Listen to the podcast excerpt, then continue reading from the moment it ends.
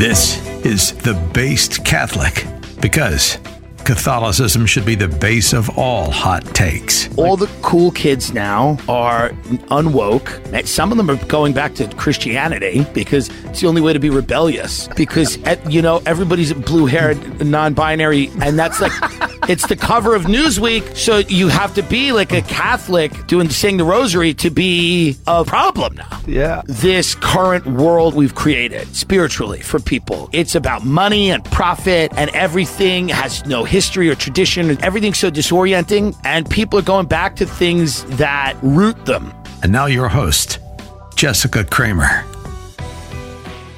Welcome to The Based Catholic. This week's show is about the most objectively cool thing women do, a side of femininity that is often disregarded in modernity, the crescendo of female sexuality, procreation. While not every woman experiences the pain and glory of pregnancy and childbirth, and I don't want to be insensitive to those suffering infertility or miscarriage, this is the defining difference between men and women. This episode centers on a conversation I had with a friend, Marlo Slayback, on her home birth experience. This is something that's trending in traditional Catholic circles. And Marlo and I come from the conservative world of politics and journalism. We're both young writers and have similar, if not nearly identical, philosophies when it comes to questioning the prevailing orthodoxy surrounding women's health in mainstream medicine. The first part is from a recording we did last summer after the overturning of Roe v. Wade during the last few weeks of her pregnancy. We had a discussion on the reality of pregnancy, which is something that I think gets lost in the public discourse surrounding abortion. The second part we recently recorded, and it's mostly a reflection on her home birth experience. So, for any moms out there contemplating a home birth, this episode is made especially for you. Here is part one. So, when we met in DC, we had this conversation because I saw you pregnant and you wore it so well. Very cute. I appreciate that. I was like, she's so cute pregnant. Um, and we were talking, and what I loved is that you had this really honest realization that you kind of came to throughout your pregnancy of well first of all the observation that i'm already a mother you know the reality of pregnancy and then also just the transition that you were feeling as a woman. So i wanted to talk a little bit about that because you wrote a piece you know you were out there searching for something that could kind of speak to that transition and that reality and you couldn't find anything and so you wrote about it and you spoke about the reality of pregnancy. You know you made this observation that it's not a prelude to motherhood but the defining part of it um, Yeah. And I think that gets lost in the conversation on abortion because you know people think that there's still a choice during pregnancy when the reality is that you're already a mother. There's a mother-child relationship already happening. Absolutely, yeah. I mean, I, I wrote that piece, you know, right. It, it was during the period where um, the Dobbs decision was, you know, impending. It was going to drop any day now,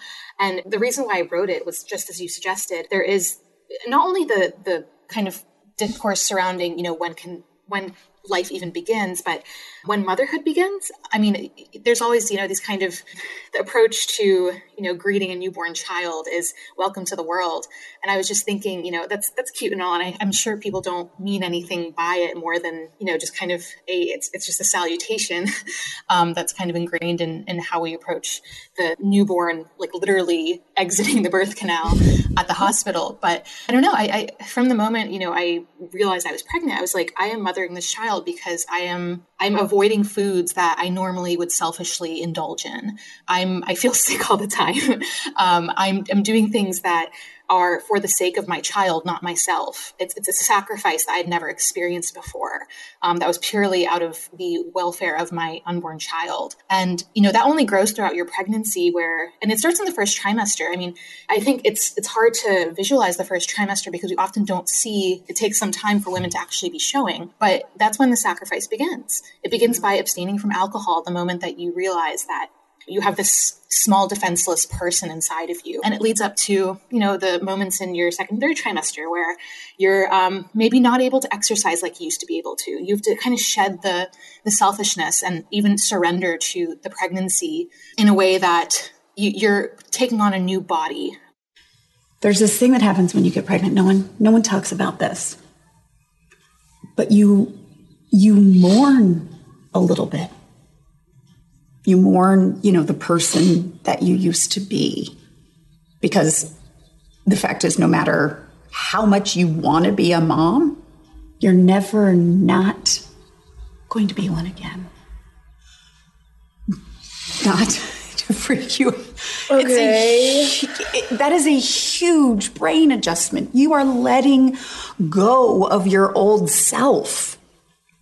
You know, something that I had to get over was um, I, you know, not being able to fit in my clothing. That was a huge transition for me. I'm like, you know, I had to tell myself, this is, I'm no longer, that's kind of the Marlo of my youth that was beforehand. And now this is a whole new role for me. I'm a mother now and i i should really learn to um, appreciate that with the sacrifices that come along with it. But it is kind of a new station of life. Yeah I, I went home recently and i saw a girl that i was friends with a couple years ago and and now she's married. She has a baby girl. And you know she looks great. Like she doesn't even look like she had a kid but she made this comment you know kind of like I guess I'm going to have to accept that I'm just going to be one of these frumpy moms now. But she said it almost in a way where she was like, you know what? I accept it because this is the new life that I have. Like, yeah. this is the new reality. And, you know, my body has a different purpose now. It's not just for me. And then you spoke about, you know, meeting your baby for the first time, this person who is more intimately known to you than any other person, but simultaneously unknown.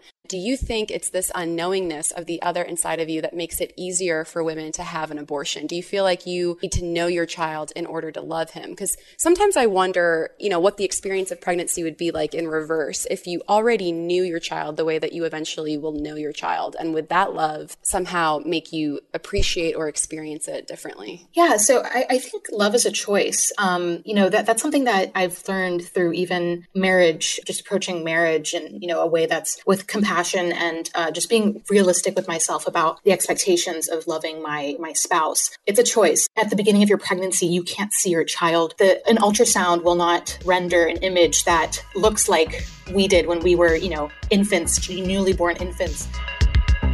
That was part one with Marlo Slayback. We will continue with part two later on in the show. But in preparation for discussing the topic of home birth, I wanted to ask other women what their childbirth experiences were like and if they would ever consider home birth in the future.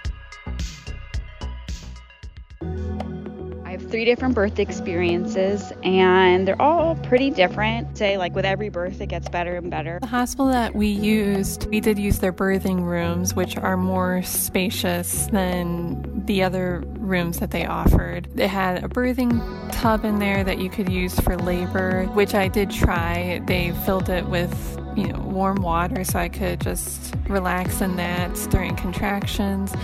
However, they told me that I couldn't give birth in the tub. And so that didn't help me to fully relax because I didn't know if he would just come out or not. And so that kind of defeated the purpose for me. I guess I should preface with saying I got married right out of college. I um, got pregnant on our honeymoon, or I don't know, you know, basically got a great wedding gift from God. And so while I was enjoying all these wonderful gifts in life, I was going through a lot of changes. I was just growing and things were hard. It was hard to be the only person I knew that was married and having a baby. It was hard working 14 hour shifts on an oncology floor. It was hard uh, puking every day until birth, multiple times a day. Um, so that this so I was just all that to say I was really overwhelmed with just all the life changes that were good and hard and the experiences that I was having, um, especially at work and with my pregnancy illness. So, all that to say is that I did not really do a ton of research um, into birth or even pregnancy at all. The one thing that did happen that rubs me the wrong way was when he first came out, he had very low blood sugar. And so they were really encouraging me to give him formula since my milk hadn't come in that has the sugar that he needs. However, I wanted to nurse him right away and to have that bond. And I fortunately was sane enough to ask, like, or I was more insistent of, I want to try to nurse him first before us giving him anything else. I was so tired, so out of it. I literally was like falling asleep. Obviously, I had the moment of holding her, but because I was so tired and so drugged up from the Pitocin, they like bolused me with fentanyl to try to make the epidural work. I like I felt like I didn't really get to soak in or enjoy those moments or get all the wonderful hormones that come with a more natural birth. Um, I didn't mention this, but with my first child's birth daisies, I was working as an oncology nurse, and I had a lot of patients that would pass away or very close. And the day I came in to be induced, one of my uh, favorite patients, Mr. Hernandez Castillo, uh, was who's this amazing man. I could go on and on about him, but he came in essentially to die. And so while I was laboring, I was offering it up for him to like really be able to more actively unify um, my pain uh, to Christ and to, you know, offer up it for those I've loved and obviously for the soul of my child and the safety of my child. It, um, you know, we just live such a cushy life that um, I really come to appreciate and be thankful for the opportunities to suffer, especially when suffering, the suffering is leading to such a wonderful thing, um, a, new, a new life. But it's good practice for the moment of death because I imagine after sitting at some bedsides of dying patients and experiencing childbirth that they are similar. There's fear of the unknown, feeling like it's never going to end, the pain, but the hope and the trust that something wonderful and awesome is coming. I am now pregnant with my second child, and I am pursuing a home birth this time just because I feel more, I think it'll be more relaxing at home. Because um, when I was in the hospital, even though the care was overall pretty good, I just felt like I was always on guard and I couldn't fully relax just because I wanted to protect my son and I didn't want anything to be done to him that I obviously didn't have in my birth plan. So I just felt like I couldn't, yeah, fully relax and be myself.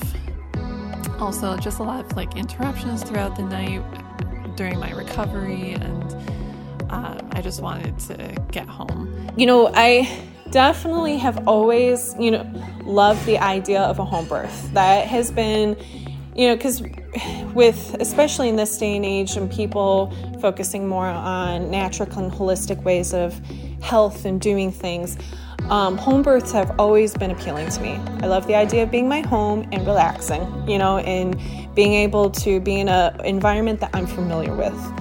Um, thing is i don't think i'll ever experience it and the reality is is that it's not something that my husband um, feels comfortable with. It's something he's not familiar with. And, you know, it really comes down to, with just our two experiences, I've come to, you know, the conclusion we'll probably, if we are blessed with more children, we will probably always go to the hospital in the sense that um, just what we experienced with our two children, and that it's not just about what I want as a mom in you know delivering how I want to deliver my children. And also I want my husband on team and on board with me too. Because I know when he's stressed, I'm stressed. When he's relaxed, I'm relaxed. And you know, his support is very important to me. So I want him to feel confident in his environment um, so that he can support me through labor and delivery. And I, I, really you know because I, I, see that as that's his way of participating in this. You know there's not a whole lot the husband can do in the moment um, but helping make decisions on you know where are we delivering who's going to be part of the team um, how he can help me through the pain you know it, it all it, it's all about the teamwork and for me anyways that's my personal look on it i think but again i and i want to clarify i really think that having home births is amazing, and I wish I had that opportunity, um, but I don't think I will. I'm Krames, and this is my corner.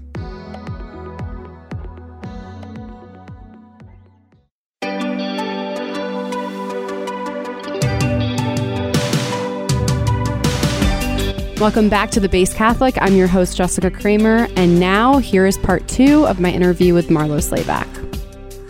We are here with Marlo Slayback, National Director of Student Programs at ISI, a freelance culture and food writer, and a mom. So, the last time that we recorded something, and this was almost a year ago, which I cannot believe. I know. You were about to give birth and you were planning a home birth. How did That's that right. go? Yeah, I was thinking about that earlier today. Um, it's crazy. I'm now planning like my my first baby's, you know, first birthday party in a few weeks now.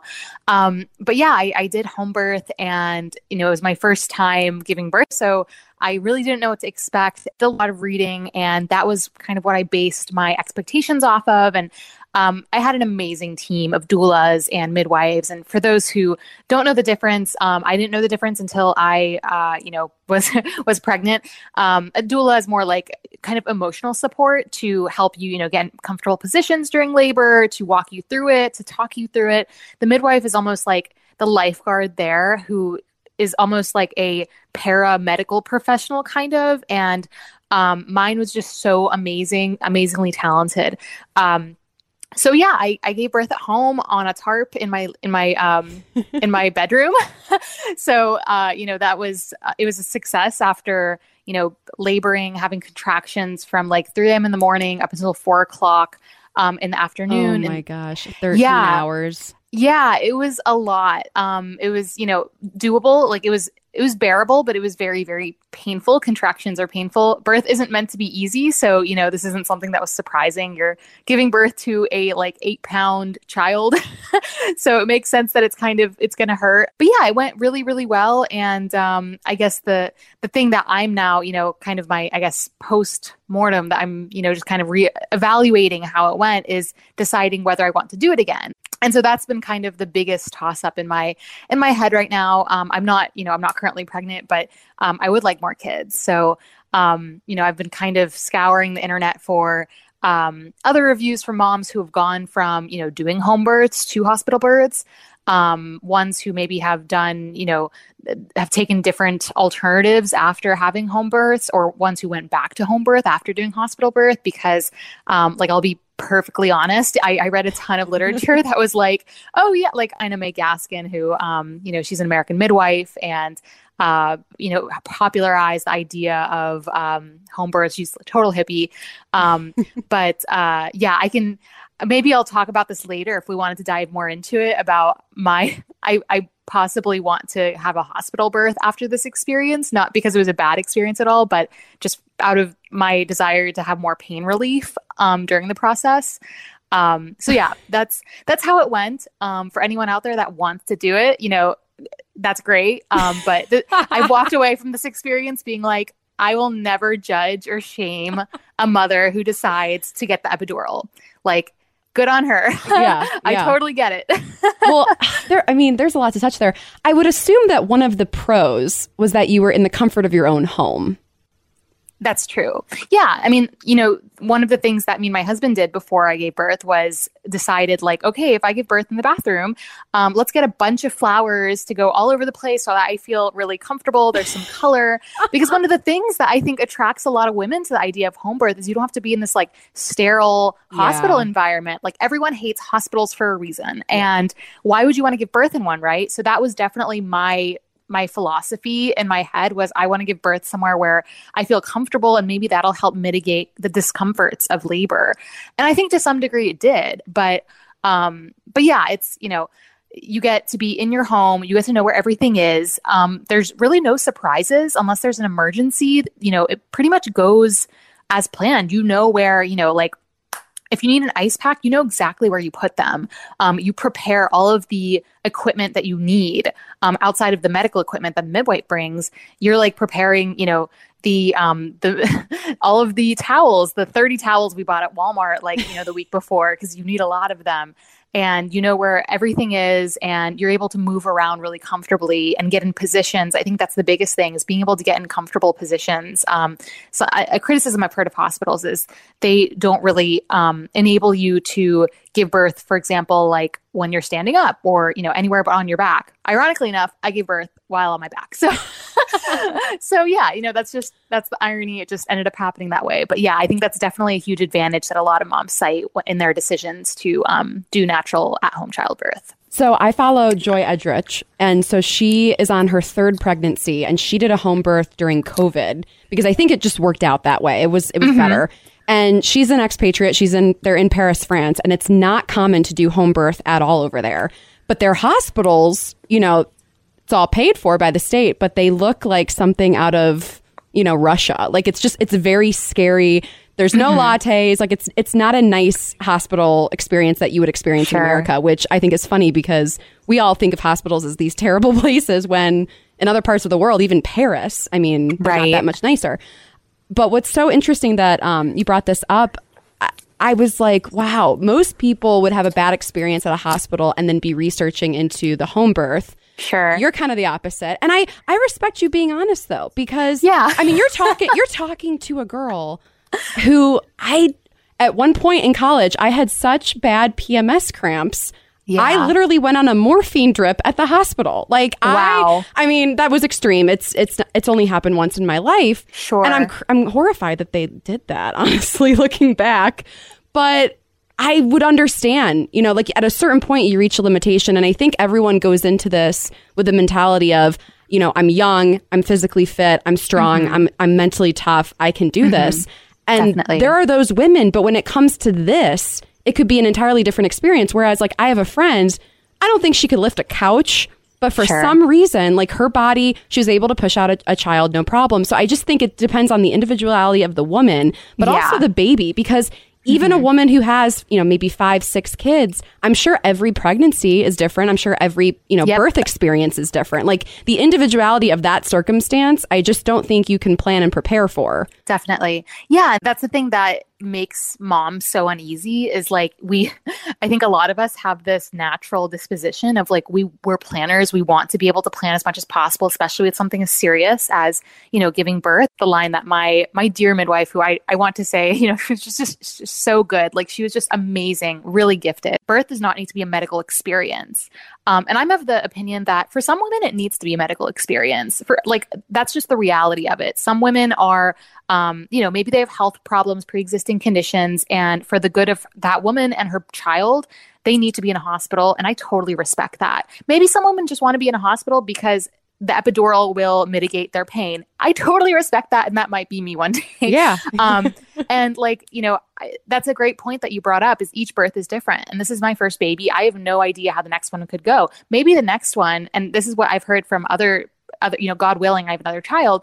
What i've heard from other women is like oh the first one's always super hard right? Your b- body's never done it before. Your b- body's never like you know gi- given birth to a child before. It's a huge huge thing um that your your body has to kind of accommodate. And um the I've heard from women who've had six kids. They're like, oh yeah, like at, some point they just kind of like slide out. I'm like, okay, well that's that's really heartening to hear. Um, but I think yeah, it's definitely you know case by case basis. Um, if if a woman just doesn't feel you know like you know deep down she doesn't feel comfortable giving birth naturally or maybe she has a low pain tolerance do it in the hospital because i i'm just saying i don't want to like you know discourage anyone from pursuing home birth if their heart is really set on it but i'm just saying you know I don't think women should feel, especially there. There is kind of a um, um, a natural kind of hippie, especially right wing right wing circle. So like a lot of conservative like crunchies like me, um, I guess would fall in this camp. But yeah. um, you know, there's this, the beauty of home birth and We how great home birth romanticize is. Yeah. Yeah, exactly. And I and then I did it, and I'm I, I felt on top of the moon after I did it. I'm like, what the heck? Like I cannot believe uh, on no sleep whatsoever. I I literally did not sleep that night. Um, and I was they were thinking about transferring me at some at one point, or I was gonna you know say like, okay, I just want to go to the hospital because I was so so Well, exhausted. Was there a window where you're like, I could go to the hospital and I could get an epidural? yes, absolutely. And were When you I was like, so tempted to just be like, all right, I'm done, Yep. I'm tapping out? honestly, Jessica, the funniest thing is like I was like, I spent so much money on doing this. I'm not gonna just like say, let's take me to the hospital. like, like I spent so much money on, you know, like, I this bought isn't these covered by insurance. Like, exactly, exactly, right? Like I bought the towels, I bought all of the stuff. You know, the insurance didn't cover the the midwife, so we paid for that out of pocket, and it was a worthwhile expense. Like, you know, happily would pay it again. Um, but I'm like, no, Marlo, like toughen up. I was like, there was one point where I'm like, what if I just pretend like I just got shot or something? oh my God, I um, maybe, yeah, maybe I'd feel like, oh, okay, like, First of all, I, you know, I connect. I don't know what I was con- thinking. No, I connect on this because I am so cheap. Like if I've committed to no, I'm I'm like you in this way. If I've committed to something, I don't want to spend extra if I already committed to something or if I don't have Right. to. Like, Right, like it's got to be bad. But there's that temptation, I'm sure. And like at a certain point when you're exhausted, I mean, when you don't sleep, you're not in the best place to even make judgment calls. Yeah, definitely. I mean, I was like, you know, my my husband was like praying for me. I was like saying the Hail Mary. I'm like, I just want to be, you know, delivered from this pain because it was the contractions. But it's so funny because, you know, people talk about the ring of fire. Yeah, my friend is- my friend told me in great detail. yeah so it's funny because actually that was what delivered me was wh- whenever i finally gave birth it was like oh my gosh the contractions are gone i the oxytocin that I, there's this midwife that I, I think i mentioned earlier named ina may gaskin. She talks about this like the oxytocin that happens after giving birth is like it just you know explodes and you are overcome with this feeling of just like you know affection towards your child. It's like this euphoria and high that moms feel after they give birth. And I totally felt that so much so that, you know, they were like stitching me up. They were like, you know, I, I was the, um, I, like the baby was laying on me and I was so, I was just like, oh my gosh, like the pain's gone. And I'm sure like after the contractions, you know, they were no longer happening. I was, you know, on cloud nine and the ring of fire didn't even occur to me as being like super painful. I just wanted it to all to end. And once it ended, it ended. Wow. so that I guess that's kind of the the light at the end of the tunnel for any moms out there that might be kind of horrified um, by the it's Ring of shocking Fire. that the actual birth was Yeah. not nearly as bad as the pre- preparations that your body was going through for it. yeah. That's how that's what i would say at least. And maybe that's you know maybe that's something that's encouraging because it, it becomes scary. Honestly like i'm someone who um, you mentioned bad you know pms symptoms stuff like that. I am someone who had those when i was younger. And um like i i was i was told it's just that but like a lot worse. I would agree with that. It just it, it's the unending like it, it just It's you know nonstop. cramp. yeah it's exactly. Sounds just like and it gets worse and worse and i just wanted that to end. And so once the baby was out it ended. And honestly like the the ring of fire did not i didn't even process it as like a lot of pain. It was more like i was thinking of it as relief.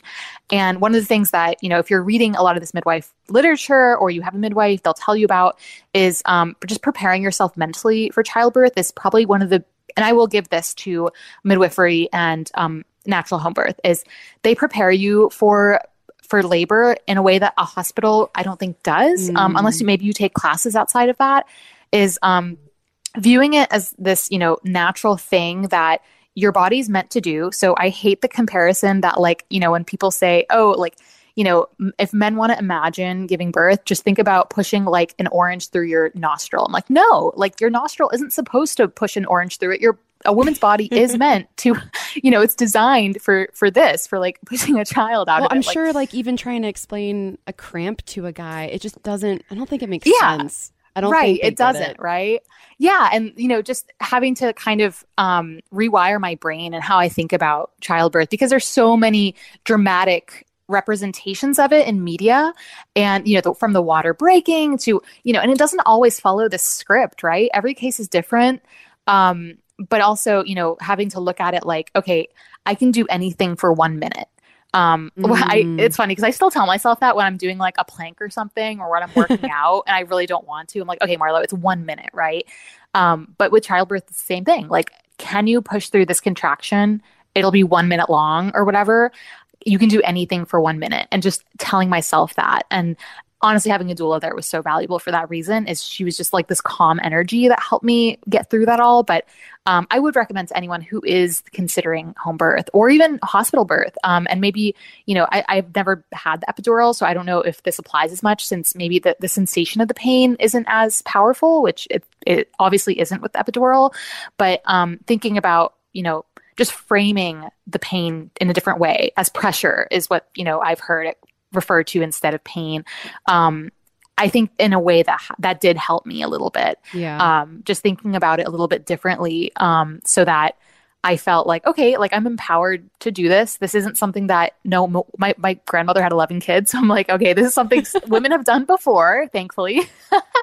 um, and I, why, why would I not be able to? Right. So, um, Well, it's this weird. So, yeah. it's this weird, like passive and active natural process because it probably feels like something's happening to you because you're so uncomfortable, but then you're also just actively in it and having to push. So you're kind of, I don't know. I, I mean, obviously, like I, I wouldn't know until I experienced it. But I mean, did, did you feel like after that moment? I had a friend who said, she's like, all throughout pregnancy, even if I did nothing all day, I was doing something. I was growing a human. Yeah. And then after birth, she said, I feel like I can do anything. Like if my body can just figure out how to push another human being out, she's Yeah. like, you you do feel invincible in a way. I would have never thought that I would have done a home birth. Like I, I would have never thought that I would have been able to do that, like on my bedroom floor on like a tarp, just like get her done. Like I did not think that that was I had it in me until I actually did it. You feel really empowered. Uh, you have to kind of accommodate to your new person or not your new personality but you have a new identity after you have a kid like you're you're just your life is so radically changed that um you sometimes i'll catch myself like wanting to um like I, i've had an itch lately to just you know i used to travel on my own to like crazy places and um i've had that itch lately and you know some and then you have to you know once the once a child enters the picture you have to build your life around them and with them in it right Yeah. and it's like you know you did you do this really amazing thing like childbirth and it's doesn't necessarily get easier you just get better um and you know each age has its new challenges um I like my my my son's 11 months old right now and he's crawling. So that's been, you know, that's a new thing, right? It's it definitely has its challenges like you have to be careful to make sure that, you know, there's not marbles on the floor or whatever or even like the smallest thing you can pick up and choke on. Um but also it's like, oh, well he's like developing personality. He's like so chatty. Um he's just adorable. He's like this teddy bear. Um and you start to like emerge from especially if, you know, if you're a woman who ga- gave birth and has postpartum anxiety or postpartum depression, um, obviously, you know, seek out some sort of help, whether that's through a therapist or a, a mom's group or something. But it does get better, and your personality adapts to it, and your your interests adapt to it. Um, and um, yeah, it's it is definitely like you, you're kind of it's passive in a way, like you are rolling with it, and but you want to make sure that you're also um, a character in your your you and your child's story i guess um you know you don't want to be like you won't be the same person that you were but um you can be an even better person. You you know you did this amazing thing of giving birth right? Who's to say that you can't still do um, you can't do all of the things that you used to do right? Maybe you can't work anymore. Maybe you know you can't like hop on a plane and go to wherever you want in europe anymore because you just don't have you, you have limitations now and you're a much more civilized person right? But um you know there are other things that as a mom. Um so yeah that's just that's what i'm learning now so i hope that's i wish i was told that when i was like you know a few when i was in the newborn stage so i hope this is helping someone out there well, so you talked about the euphoria that you experienced like once you actually gave birth. And then did you did you experience postpartum? Yeah, um, I kind of did for so a few months. I, it was mostly during the newborn stage. Um, I definitely had um, symptoms of PPD, postpartum depression, and um, that was hard because I, you know, I I moved back to Pittsburgh to be near my family, which really I think really helped. But um, yeah, it, there's just so much new that's happening, right? The oxytocin goes away. Um, so after that leaves your body, um, and the hormone, you know, you, you're just, you're a like cocktail of hormones. And once that goes away, naturally, there's just going to be a lot of shifting emotions, adapting to new life. You're not sleeping. Like Yeah. the first three months are called the fourth trimester for a reason. Like you're adapting to have a baby. This baby is like, who are these idiots? Like, you know, in, in me and my husband's case, because we didn't know what we were doing. And you Who- learn, whoever right? You learn really fast. yeah, exactly. That's what I was like. I'm like, oh my gosh, like if people have done this for, you know, since forever and they've managed to keep kids alive, then why can't me and my husband? Um, so that's definitely a feeling that we felt though. Um, and you know, obviously you learn how to change your diaper, you learn how to breastfeed, you know, you learn how to do all of this. Um, but but yeah, no, it, it it doesn't happen to all women. I think it's like one in 10 women get postpartum depression. Um, sometimes it only lasts a few months. I've heard sometimes it lasts a year or longer, up to two years. Um, obviously, like environmental conditions such as like just what's in your environment like are you i think one of the actually the biggest things that can impact whether you develop postpartum depression is whether there is the maternal grandparents specifically the grandmother i've heard is in the picture Maternal. and active. The maternal yeah. So the Yeah, mom's mom. Hmm which makes so much sense right? Um i mean it made Was so your much mom sense to me. at the birth? no, she wasn't, but that was by choice. I love her to death, but she's um she'd definitely be like scared for my life. She'd be like, "Oh my gosh, like what's happening to her right now?" She's she she's a doctor. So Oh, um and she's very like she it's funny cuz her mom gave birth to like 11 kids at home but um she's very much so in like you know kind of the more normie i guess side of things mainstream Um, medical establishment. yeah right exactly She thought exactly you were not to crazy. disparage that but yeah they kind of thought like does marlo know what she's getting herself into um Well, I also think But- the personal side of it, it's like, you know, my mom was at my sister's two births and you never want to see your child in pain. So, Oh my gosh, I mean, you're there for them to support them and you've been through it and you can help them, but Right. at the same time, it's it's not like a pleasant experience. right and you can't really do anything right like you there's really no way to help it's just like the only way out is through Uh, grandparents are a like such a blessing and i was actually you know i talked to my friend who is um, i work with her and she's also a um, a mom of one and um, we're really good friends. She's actually my son's godmother and we talk about it all the time. Your vocation as a parent does not end once you once your kids are off to college or once they're 18 or whatever you know once they're legally out, out of your nest. Um, it lasts forever. You are a parent forever. You're a parent to your own kids and you're a parent to your grandkids in one way or another. Once I moved back to Pittsburgh to be around my parents, it was like this fog kind of lifted. So um, I don't want to say like it cured PPD necessarily, but it definitely some- helped me. Yeah, it helped me out something so about home. Yeah. There is exactly. Um, yeah, it's, it's you know, there's nothing like it. I know that's so cliche, but um, having, especially having, you know, the the wisdom and just the warmth of your parents nearby, um, I think is definitely one of the biggest um, variables in in the outcomes of postpartum women, and you know how they're adjusting to their to their new um, routines. Well, that's so interesting that you said that because I was thinking, like, who would I consider my second mother? And it's always been my maternal grandmother. Yeah. And, and I think it's it's natural that most people are closer with their mom side, and I think that yeah, there's that natural extension because I mean, anything that your mother is, she gets it from her mother. So- yeah, exactly. and especially just as a girl, you know, having that that female multi generational connection, I think is huge. And Yeah. I and I actually think that this is so sad that I think our generation is missing out on with so many people leaving home. They're missing that essential family connection, the multi generational connection, and kids, you know, growing up without cousins and without grandparents around, without family, without that sense of home and mm-hmm. rootedness. I mean, it's huge. What was your husband's experience being the supporter? Because he can't do much, but Yeah. was it interesting? Because, you know, we talked about how you're already a mother when you're pregnant mm-hmm. and in our last recording. And I was going to ask you if you felt like once you actually got to see your child, if there was something that happened in that moment, and and with Zach meeting, you know, him for the first time, if anything, you know, registered or clicked for him. Yeah, it's it's like I've written about this before, but you just feel like so primal. Like you feel like an animal. Like there's I've never felt so much like an animal than when I gave birth. Like you have this child in front of you, you don't know really anything about them besides they're yours, right? Like you don't know what their interests are because they haven't really developed them yet. You don't know anything about them because you haven't nursed them yet. You haven't seen them crawl around yet. You don't know what toys they like to play with. You know nothing about them No besides you just gave birth personality. to them. Yeah. Yeah, exactly. You just know their name and you just know that they belong to you. And that alone just it made me feel like, you know, if watching like videos of like zoo animals giving birth, right? Like obviously human life is much more valuable than those animals, but um it just made me feel like I was kind of on that same primal wavelength as them.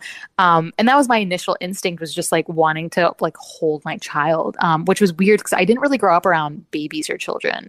Um, and then it's just crazy how you're totally rewired throughout pregnancy and up to, you know, even after that moment. Um, same with my husband, I think. Like, you know, he he almost feels this same animalistic, like the the father figure, um, just you know, taking care of and guarding their child and and the mother. Um and so we definitely felt like you know I, I, I talk to my mom friends about this all the time. It's like there's this solidarity with the animal kingdom. And you know when i watch those sad videos now of like there was this one video i saw um of like this mom bird shielding her children from a truck that was coming and you know they were underneath it. Um and i'm like oh my gosh like i hope it's okay. Like i've never felt that so hard before. Actually, I- there's something to this because my friend's sister who got gave birth first out of that group, she said she's like the minute I had a child, she's like I got what everyone was talking about my whole life. And she's like I knew if anyone touched or hurt my Yeah. child, I would kill them. Like oh yeah there was this you became instinct. total mama bear Yes, Mhm. yeah. yeah no like things like and this is kind of morbid but my like i said my brain has just been totally rewired even on like political issues things like school shootings this was when i was in high school i was even saying i'll never send my kid to a public high school or public Mm. school in general but like i've i've come to the point where i'm like I don't want my child stepping foot into a public school in America. I'm not really interested perhaps in the activism in it right now, but I I definitely have come around to seeing the you know the other perspective of like parents being terrified of sending their kids to school because this is a sickness that is plaguing our nation that you know you know whether whatever you think about the issue and the policies that perhaps could um, influence it and i definitely do think that it is rooted in cultural pathologies right now um, and you know how that's leading young men to carry out these heinous heinous crimes against innocent people in in their schools. Um, but it, that was just the weirdest thing t- in in me that I'm like, you know, even after like Uvalde, I was like, you know, just so heartbroken like never before over this topic because I can't even imagine when I heard the story of like the um the grandfather whose child was killed in that school in Uvalde, you know, this fourth grader, my like heart broke into 10,000 pieces because you can start imagining that sort of pain. Um and you could now imagine you know it. it. Now you know the Yeah. love. Yeah. Yeah, you know the love exactly. You know what you'd be missing out on. You know it would be lost, and you know what it feels like to protect that helpless too. Yeah, exactly. Even when I'm at the mall or you know shopping, you know keeping close eye. If anyone is around my child trying to talk to him or anything, I'm like instantly like cortisol shoots shoots through the roof. Um, you know, even in parking lots, like getting to my car as fast as possible, making sure that my eyes are on him. Like that's just you know stuff that you do now. I know there. This is so stupid, but there was like an argument going on on Twitter the other day about like, oh, if you don't take your cart back to your, you know, shopping to the back to the, you know, the store or whatever, it's this. yeah, then you're like a bad person. Normally, I'd be like, yeah, you're a bad person if you don't do that. After became a mom, I'm like, no, like, do not take the cart back if your if your car is like far away and you're a you know you're a woman with your child in a parking lot, no protection around you, no husband nearby, you know. Get to your car as fast as possible and get the child inside the car. Don't like, you know, talk to anyone or Yeah. anything. Like, it sounds paranoid, but like bad No, things happen in parking I- lots. I just saw I just saw Sound of Freedom and I don't want to go off on a I whole segment about that, but Yeah. I mean even in the opening sequence, mm-hmm. Yep. you you see the shots of someone just turning their back for a second and their Yep. baby being snatched. I mean, Exactly. I don't I don't think people realize how prevalent this is. Yeah, I mean John Walsh. I don't know if Oh, I used to or- watch him. Yeah, my mom is obsessed. Yeah. Yeah, John. I, me too. I was obsessed with him growing up. So John Walsh, for those you know listening who don't know, he was um, he's you know activist. Um, I I don't know what I've called him activist, but he ran. I think he was it was FBI's most wanted, right? And um, it was. I think he got really into uh, helping you know fight crime and these different ways uh, by promoting you know the the FBI's. I think he was FBI's most wanted. Um, Wasn't it like America's like Most list. America's oh yeah. I well I think that was through the FBI though. I forget. But yeah, he he did the show, I think America's Most Wanted and um it was after he was at a shopping mall and his son was kidnapped. Like his young son was kidnapped and they discovered him like he he was murdered. Um and that was after that, you know, he um started doing um activism, you know, against um about, against these types of crimes especially against children and this stuff happens. It happens at malls. Like if you're a predator, where do you go to find kids and parents who might be distracted, right? Yeah. So, um, so yeah, like that's just something that is reality when you're a parent is you just have to keep a close eye on your kids all the time and if that means not taking your shopping cart back to you know the um to the, the store or whatever then like sorry uh that's just what you have to do because these things do happen and I, people just don't get it until they have kids though and i totally understand that you know i when i didn't have kids i would have probably said the same things so you had mentioned the cost of your midwife and doula. I was going to mm-hmm. ask you, um, com- in comparison to hospital births, do you mm-hmm. think that it was more cost effective to give birth naturally at home? Yeah, I would say, um, you know, there are, it depends honestly the biggest factor is probably insurance and how much insurance coverage you have. But it really depends. Like if you're someone who goes into a hospital and you're expecting that you're going to have a c-section or some sort of medical procedure or you know whatever will spike up the cost of your hospital stay during labor obviously that might cost something much different.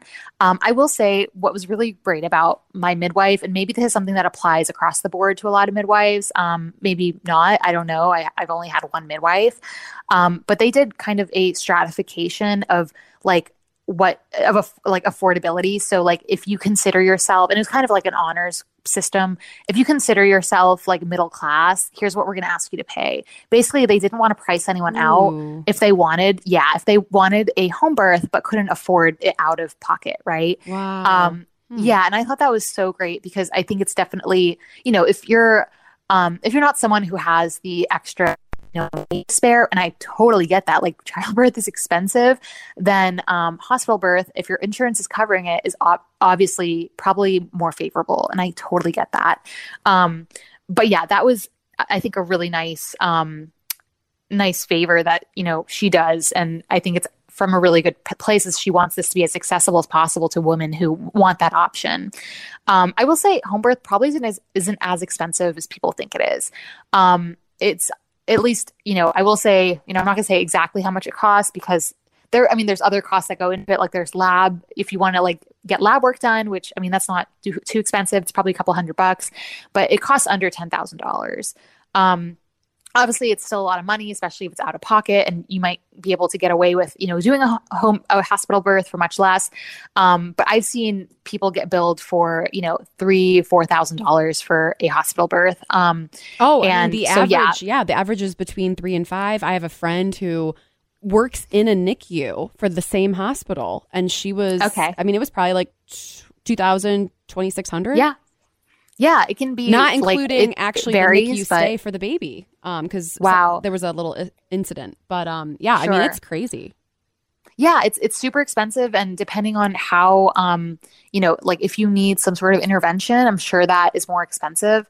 Um, but if you're, and this is probably something worth mentioning too, is um, midwives and midwifery. You know, they they only take on at least at least ones who want to continue having you know a business. Um, they only take on ca- or cases they only take on patients that are low risk um, so that you know there isn't some sort of terrible you know like incident or something that happens at home that requires significant med- medical intervention. So you know you're heavily you know from the get-go you're asked anything from you know i remember talking to my midwife about like my um, this was even before she agreed to take me on as a patient um, like my mom's experience because this was my first baby. So i didn't have any other births as data points to use in this consideration on whether i was a low risk pregnant woman or not. Um, how did my mom's experience go with her pregnancies? Did she have any complications? Um, that was a consideration. Everything from weight i mean weight's a big one. I know women who you know are considered um, overweight who were not able to do um, home births and that's you know understandable. It affects your pregnancy.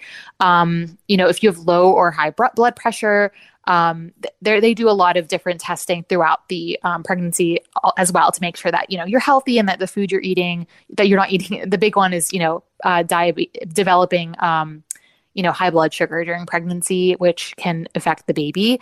Um, but the yeah all of these things are kind of taken in. It's very holistic or comprehensive rather.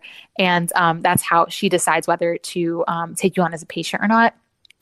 But yeah it, that that's definitely like you know if if you are accepted you're probably ro- low risk. So they're not going to take on cases that you know you're giving birth and there's a terrible complication that could have probably would probably been better handled at the hospital or something. So I think that's where the the cost is usually factored into like, okay, we're not going to do a huge medical intervention here. So home birth can stay kind of in that couple thousand dollar range. I think, you know, it's usually around anywhere from five to seven, I want to say, um, depending on the state, of course. And uh, so, yeah, that's, I definitely think they're, depending on a number of things, um, you probably get comparable pricing for a home birth and a, or a birth in a hospital. Interesting. Did you ever have a thought during the process where you're like, okay, if I need medical intervention, am I am I going to be okay? Like calling an ambulance, like it's taking more time to get me to the hospital. Like, did you ever worry at all? So that's actually another nice thing about like like ladies out there if you're listening and you're considering home birth and that's a question that's on your mind i'm sure it's on your mind because it was on my mind as well and this is a very common question that's asked most midwives and at least my midwife did this is they they will only take on cases within a um, certain radius of the nearest of a near hospital that um, you know, they'll go to any hospital if it's a real emergency and they just need to get there. But my midwife had actually a hospital um, specifically picked out that was that was friendly to midwives and like has dealt with them before and um, because sometimes doctors can some doctors are like more um, i don't want to say skittish but much more hesitant to work with midwives um, who do home births and others um, like the one at the hospital uh, that my midwife suggested in the event that I needed a hospital. Um, you know, that doctor knows her. Um, they know, you know, her business. They they know that they might get a woman in need of a, you know, some sort of hospital intervention that she was transferred to the hospital for a reason after, you know, attempting a home birth. Um, so that's definitely that's something that's you know from the get go they tell you like in the event that something happens, you need to be transferred to the hospital. Here's the ho- nearest hospital that we go to, and you consent to, you know, if if the midwife says like, no, we're taking you, and that's that because you are in, in no condition to do this at home right now for whatever reason, you consent to that, right? So that's that's something that is from the get go, you know, explained to you and that you agree to. So um, and I, I, think most probably midwives do that um, initially because that would be a huge liability yeah. if you can't get to a hospital in time.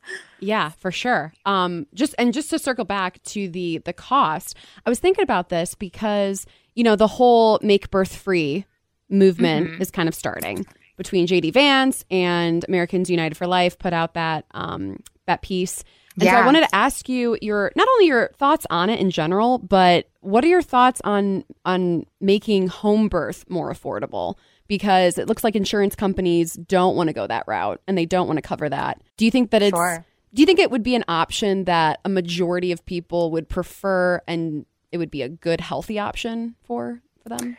Okay, so my I'm going to answer in two ways here. Okay. Number one, I think that yes, I, I, definitely think all births should be free, um, whether that's home birth or a hospital birth. I think there should be a stratification of care options available. I think the problem right now is um, most women, you know, it's just much easier to do a hospital birth for a variety of reasons. Your insurance covers it.